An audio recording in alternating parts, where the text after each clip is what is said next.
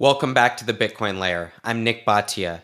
Breaking news CNBC reporting that Bitcoin ETFs will start trading on Thursday after a Wednesday approval. We'll get into that at the end of the episode, but today I want to focus on the Federal Reserve and the potential early end to quantitative tightening.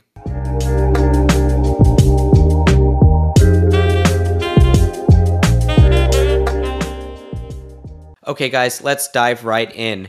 We got news over the weekend as well as early this morning that the Fed is strongly considering the end of QT, way ahead of schedule. So I want to break down what is QT. We'll start with that. And why is the Fed potentially going to end QT? And what does that mean for the rest of financial markets? The Bitcoin layer is proud to be sponsored by River. Go check them out today at river.com slash TBL for a special offer of up to $100 worth of Bitcoin for free when you go sign up. Now, River is a Bitcoin only exchange. They do not keep your Bitcoin on a third party storage solution. They have their own method of storing Bitcoin. They also recommend that you get your Bitcoin into cold storage once it's purchased. They allow you to use Lightning Network, and there's these great features, including a recurring purchase on the hour. You can send Bitcoin to your friends and family now via text message. Go check them out today at river.com slash TBL. So let's start with this quote from the current president of the Dallas Fed, she has a background of working with the markets desk at the New York Fed, so something that we should definitely be paying attention to. She says So, given the rapid decline of the overnight reverse repo facility, I think it's appropriate to consider the parameters that will guide a decision to slow the runoff of our assets. In my view, we should slow the pace of runoff as overnight reserve repo balances approach a low level. Normalizing the balance sheet more slowly can actually help get a more efficient balance sheet in the long run by smoothing redistribution and reducing the likelihood that we'd have to stop prematurely. Now, there is a lot to unpack in this statement, and for those that aren't so familiar with balance sheet dynamics at the Fed, a lot of this might seem like a foreign language to you, but we'll do our best to break it down and really explain what she is talking about. So, there is a word here, redistribution, that I want to get into with regard to SOFR. We're going to do that. I have a chart on SOFR and what she means by redistribution. But first, let us go to the chart of reverse repo balances. So, in this quote where you see ONRRP, that stands for Overnight Reverse Repo. What the overnight reverse repo facility is something that the Federal Reserve has offered to the market for the last several years. It is supposed to behave as a floor rate, the policy floor, meaning that the Federal Reserve does not want rates to go below the rate that it offers in RRP. Now, why would this happen? If you were a money market fund and you saw a reverse repo rate at 5.3%, this means if you put your cash with the Fed overnight, they will return you an annualized rate of 5.3%, right? It's a one day rate, so you can take 5.3% and divide it by about 365 to get the actual interest that they would accrue over one night. And the alternative to putting your cash at the Fed, and mind you, it's even secured by Treasury collateral, not that you would necessarily need it for the Fed, but it is a reverse repo transaction. So when you post cash to the Fed, they send you a Treasury security as collateral for the night. And the next day, they return your cash plus interest, and you return the Treasury security. In that arrangement, you are basically entitled to a risk free overnight rate with the Fed. That is what the purpose of the RRP is. I like to think of it like a parking spot for cash. And not just any parking spot, but the safest parking spot in the market. And it is only a one day agreement, so you get your cash back the next day. There's basically no risk. So, what do we have? We have tr- about $2 trillion at one point last year that found its way into this facility. Now, let's bring up a chart of the reverse repo facility over the last few years. What we see here is a sharp decline from levels over $2 trillion to now just above one half of 1 trillion. Now, this rapid decline in the reverse repo facility is cash that is leaving the Fed on an overnight basis and going somewhere else. So, where is the cash going? Well, one of the main places it's going is Treasury bills. We recommend you guys check out our recent episode, one of our last episodes of the year, with Andy Constan, in which he breaks down really beautifully the differences between reserves, reverse repo, the Treasury General account, and all these components of the Fed's balance sheet. So if you want a deeper dive, go check out that episode. What we have here now is with reverse repo declining, the reverse repo facility is receiving the brunt of the Fed balance sheet runoff. Now, what do we mean by that? Let's bring up a chart of the Fed's balance sheet. Now, what you can see here is that over the last couple years, where we've marked QT2 on the graph, the decline in the Fed's balance sheet from about 8.5 trillion to about 7 trillion today is largely coming out of this reverse repo facility. So, why are Fed officials worried about the size of the balance sheet?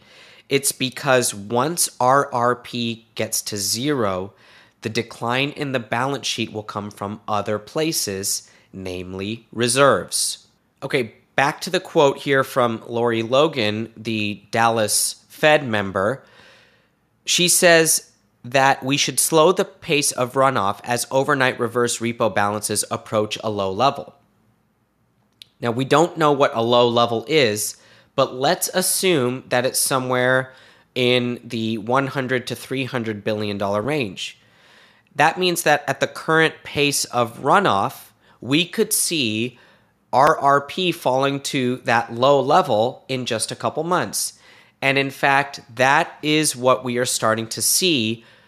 Banks are coming out and predicting the early end of QT as early as March. So I want to bring up a couple comments that I received over the weekend and this morning from investment houses on Wall Street just to give you guys a sense of what the investment banks are looking for from the Fed as the RRP does fall to zero. First, we'll start with JP Morgan. Now, JP Morgan put out this research note over the weekend. If form holds and the Fed replicates their 2019 plan, we think the Fed could formally announce a plan to slow the pace of QT at the March meeting with implementation in May and QT coming to an end by September. Now here's the key. This would result in only 390 billion of passive treasury runoff this year versus a prior forecast of 720 billion. Now that that is the key here to take away. Remember that what QT, what happens in QT is that the Fed when it has treasuries that are maturing, it does not go back to the market and replenish. And in that way, its holdings decline. Now, this year was expected to see 720 billion of treasuries come off of the Fed's balance sheet as they mature and the Fed didn't replenish. What JP Morgan is saying here is that only 390 billion are expected to run off the Fed's balance sheet it means that today versus just a few weeks ago, we have an additional 300 billion of purchases by the Fed of treasury securities expected in 2024. We believe that this is very important to recognize what's happening with all the treasuries that have come to the market and will continue to come to the market with massive trillion dollar plus deficits, the amount of treasuries that are going to hit the market, and by the market, I mean private hands, anybody that's not the Federal Reserve, is going to overwhelm the capacity of the current layout. And what that means is when treasuries come to market and the auctions happen, somebody has to buy those securities. And if the Fed is not, the private market does. If the private market is, the private market has to fund. Not only does the private market have to fund these purchases, but then the f- private market a lot of that money isn't available today. The private market has to fund the purchases not with cash, but through the repo market. And if treasuries are being financed through the repo market, that means that other money market investors are going to dedicate funds to treasury repo at investment banks because attractive spreads will be offered. That money might not be able to find its way into commercial paper, which is short term credit for corporations, and on down the line. So, this is the crowding out effect that we have been going on and on about. Crowding out means that too many treasuries are coming to the market and there's not enough room. So, somebody will be crowded out, somebody will not have a seat, and that means somebody will not get funded. And we don't believe that somebody is the US government. So, it's going to be somewhere else in the risk market. Now, we talk about funding, we talk about banks and specifically investment banks funding treasury purchases via the repo market. So now let me get into this SOFR chart and we'll explain to you guys what SOFR is and what we're looking for from this indicator. Okay, SOFR stands for the Secured Overnight Funding Rate or Secured Overnight Financing Rate. Now, this funding rate or financing rate, it refers to a repo rate, specifically treasury repo. So if I am an investment bank, let's say Citi or JP Morgan, and I'm a primary dealer, that means I have to come to the treasury auction and clean up whatever wasn't purchased. I'm legally obligated to do that. Now, do I, as Citi, have all the cash to pay for those treasuries right away? The answer is no. So I go to the repo market to find that money. Now, what rate do I use to finance that those treasury purchases? Well, I'm going to use the treasury repo rate that it that is available to me in the market. And what is SOFR? SOFR is simply a look back average of yesterday's treasury repo deals. So you have a bunch of banks that have to finance treasuries every day. They go to the market, they finance the treasuries, they submit those rates at which they financed to the Fed, and the Fed basically averages these rates and publishes it once a day. So it's not a traded rate, it's not a market moving rate, but it's a one day look back rate, very similar to LIBOR. And what is SOFR? It is the new version of LIBOR. LIBOR stood for the London Interbank Offered Rate. This was the interbank financing rate of bank to bank without any collateral, so a non secured rate. But the S in SOFR stands for secured, and secured means collateralized by Treasury securities. So it's still a funding rate, and a lot of it does take place between banks.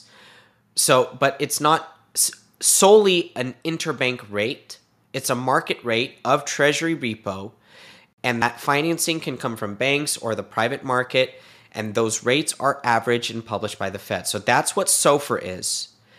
And it's the Fed's policy duty to keep SOFR between its policy window rates, which are the upper bound and the lower bound. So when the Fed raises or lowers rates, what you hear is that the Fed raised or lowered its target range by 25 basis points. And so look at this chart. The green line here is the discount rate. The maroon line here is the reverse repo rate. And what you have between the maroon line and the discount rate in green is you have this window. The Fed is willing to lend money to you at 5.5% if you're a bank. The Fed is willing to give you interest. So take your loan at 5.3%.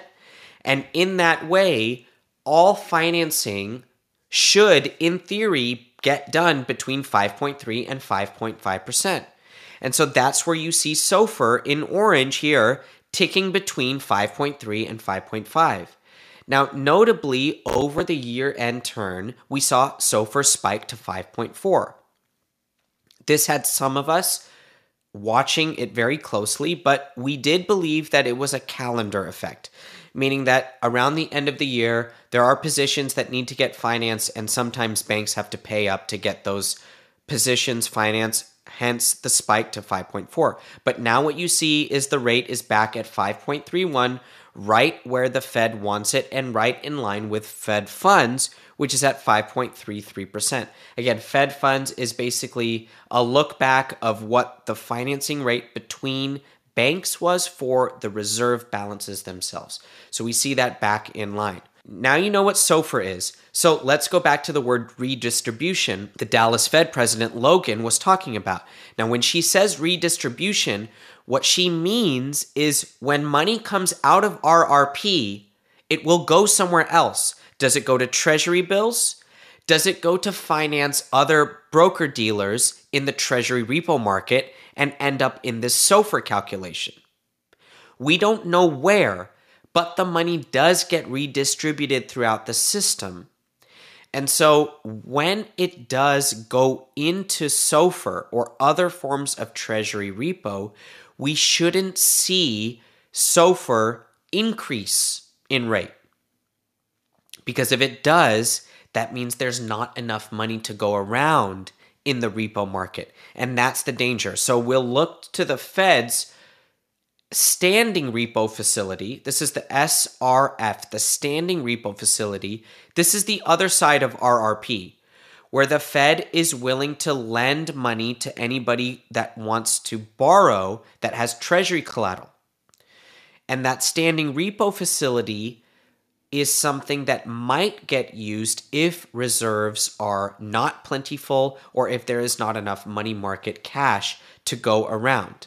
So, there are a lot of moving parts here. We have SOFR that we're going to watch to see as if SOFR stays in line.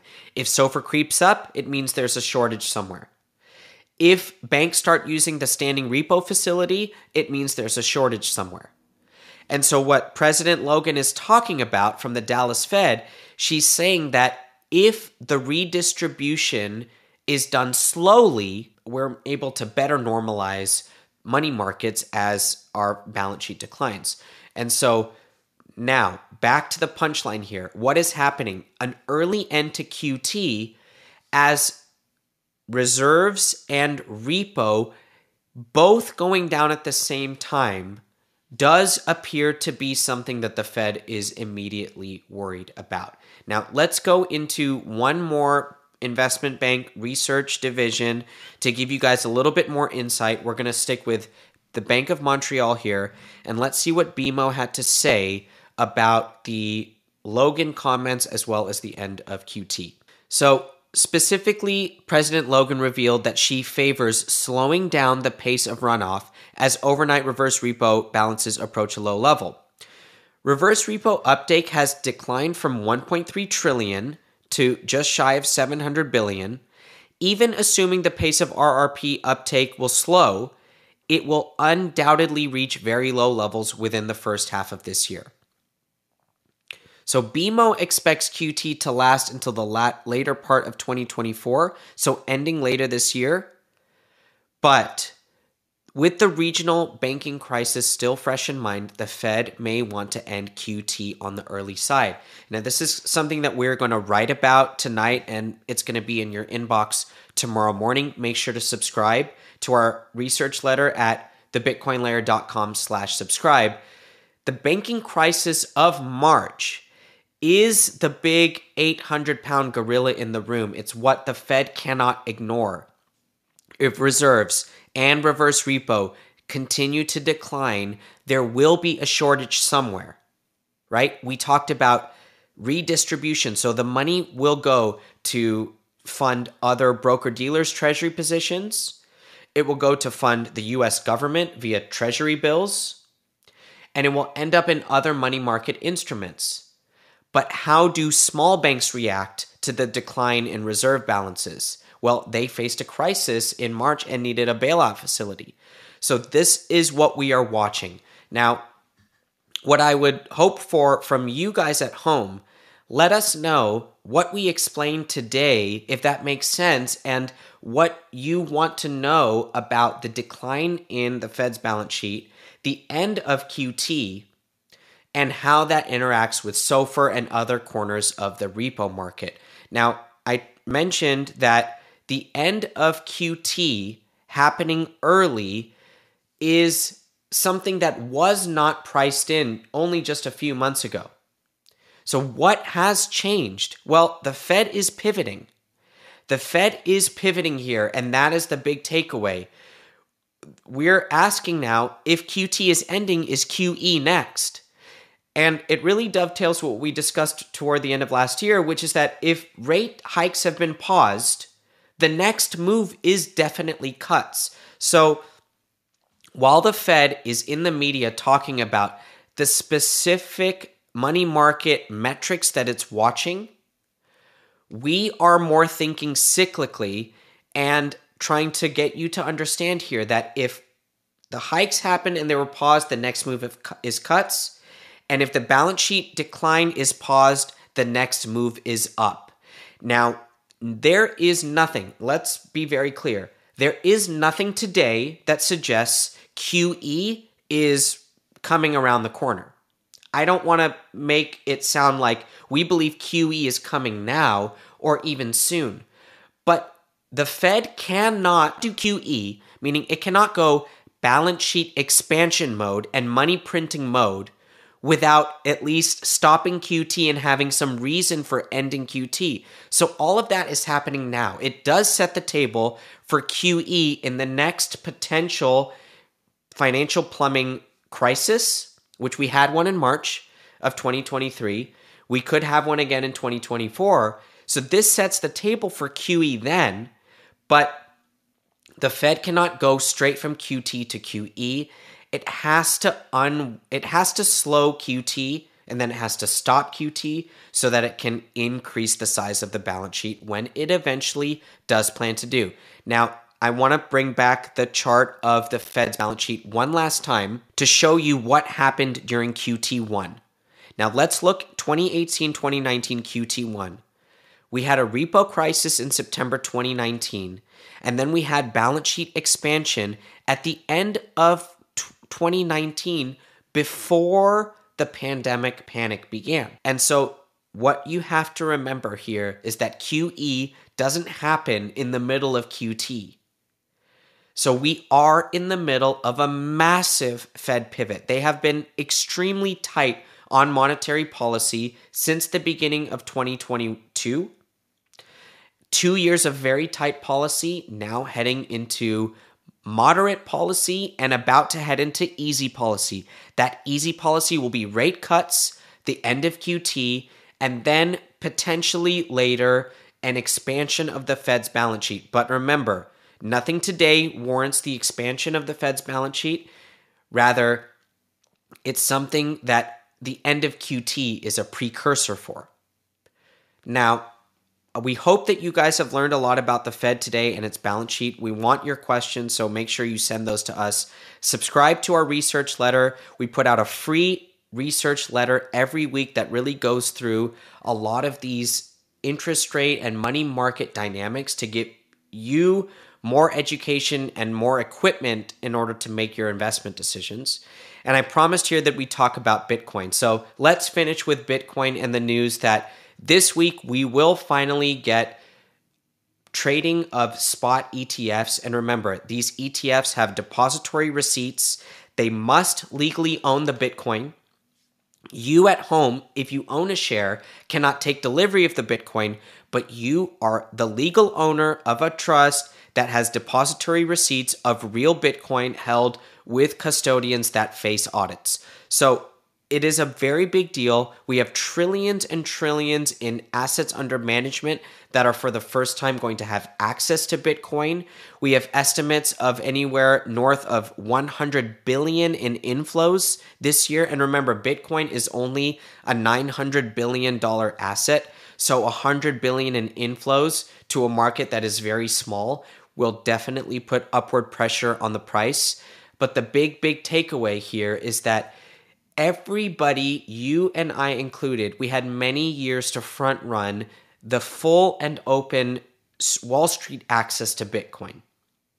So now we are separating the pre ETF and the post ETF Bitcoin eras, and nobody knows how much demand will be unlocked with these new vehicles. So we're not here to make any radical price predictions, but we want to make sure that you guys at home understand that this ETF era does really conclude a 15 year youth run for Bitcoin. It has entered a club of asset classes in which it was previously not a part of. And what we're looking for from Bitcoin in 2024 is a massive year of institutional inflows and acceptance that this asset class is here not only to stay, but to dominate the monetary landscape for years and decades to come. Thanks for watching today at the Bitcoin Layer. Definitely subscribe to our channel. Catch us on our research letter at thebitcoinlayer.com slash subscribe and we hope to see you next time. The Bitcoin Layer is very proud to be sponsored by River. Go check them out today for a special offer at river.com slash TBL for up to $100 worth of Bitcoin for free. River is a Bitcoin only exchange, and we want you guys to make sure you are getting allocated in the safest way possible. Go check them out today.